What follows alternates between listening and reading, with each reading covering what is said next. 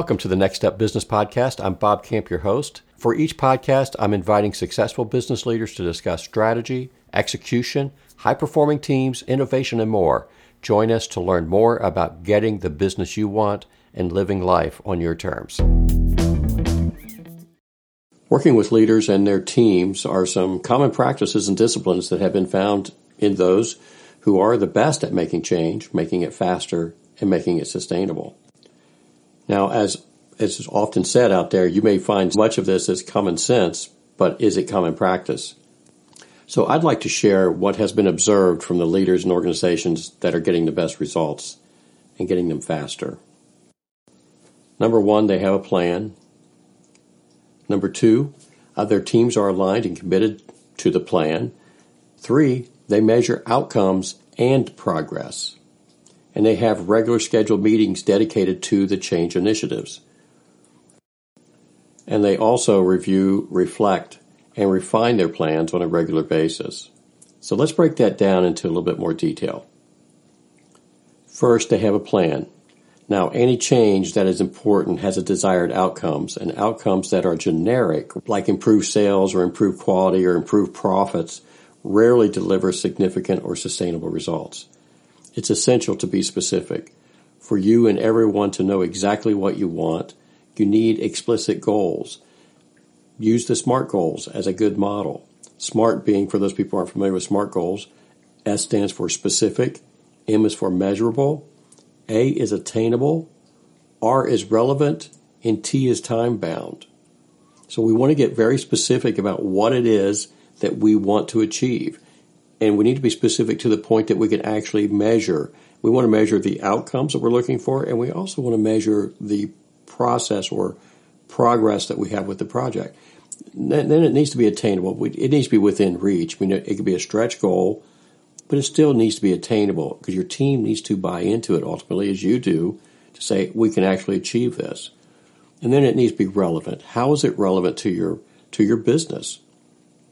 Does it line up with your vision and mission and, and the, the health of your business or your marketplace or whatever you're trying to achieve? And it's time bound. We define the you know success by actually getting it done. So it needs to be time bound. Now, just a nugget here. Nugget number one.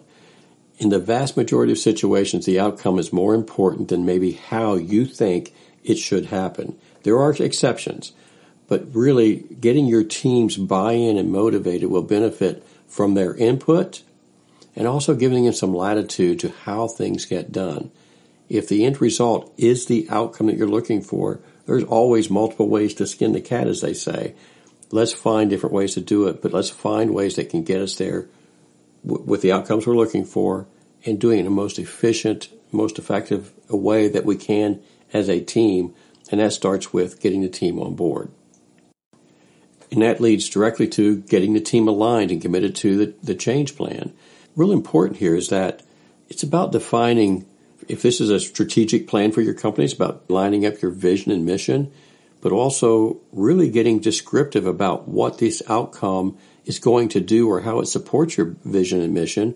Or if you're in a turnaround of a business, may how do you save the business?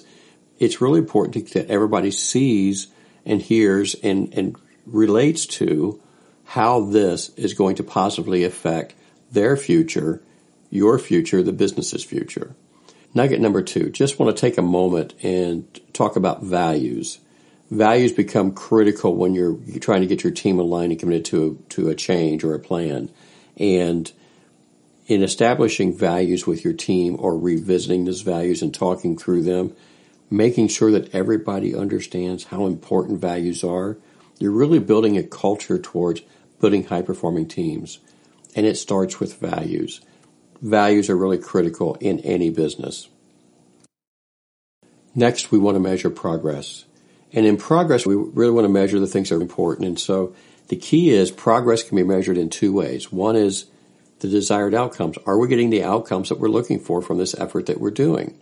Second is, are we making progress on the project milestones? So as an example, every initiative, every change initiative probably has some key steps that needs to be done, whether it's major outcomes that we're looking for or steps along the project that need to be done before we can get to the next step.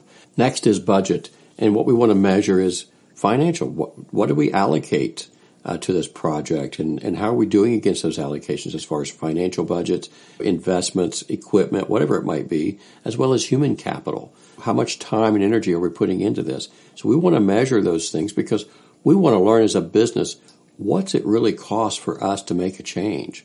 And are we doing a good job of estimating how much effort it takes? Then the third is timeline. And from a timeline, we want to take a look at it from a, in general, a percent complete, but also to be able to check off key milestones.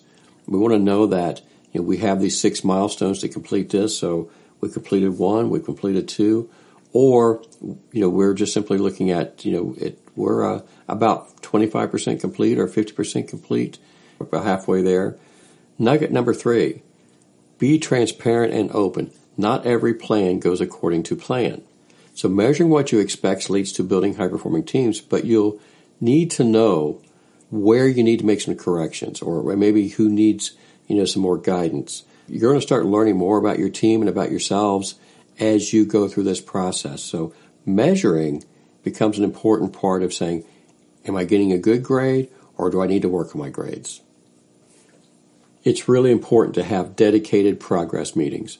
I'm not an advocate for more meetings, but if this is that important to your business, it needs your dedicated focus or your team's dedicated focus. So integrating it into another one of your regular meetings because everyone is there simply loses focus. We've found that having 15 to 20 minute progress reviews once every two weeks is very effective. Nugget number four.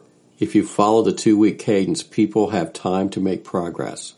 And you're never more than two weeks from knowing whether the project is on time, on budget, you know, according to expectations, or starting to fall short.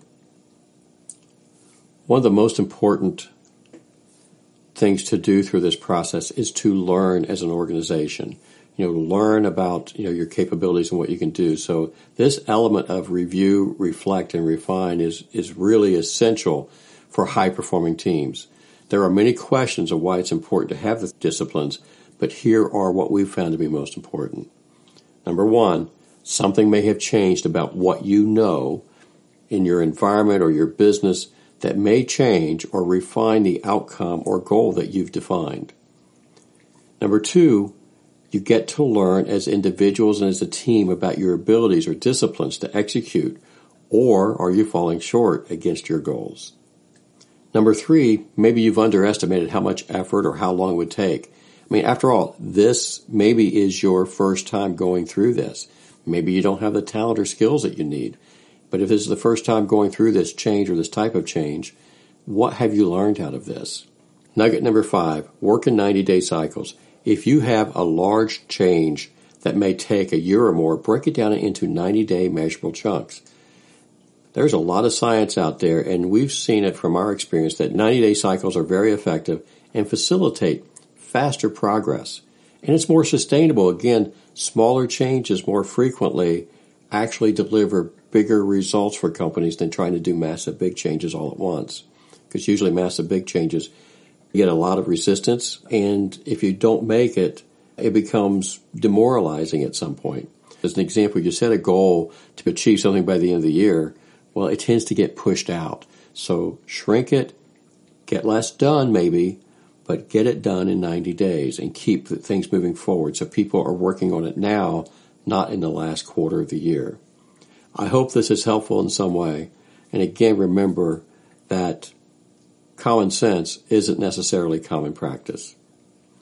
Hi, this is Bob Camp with the NextUp Business Podcast.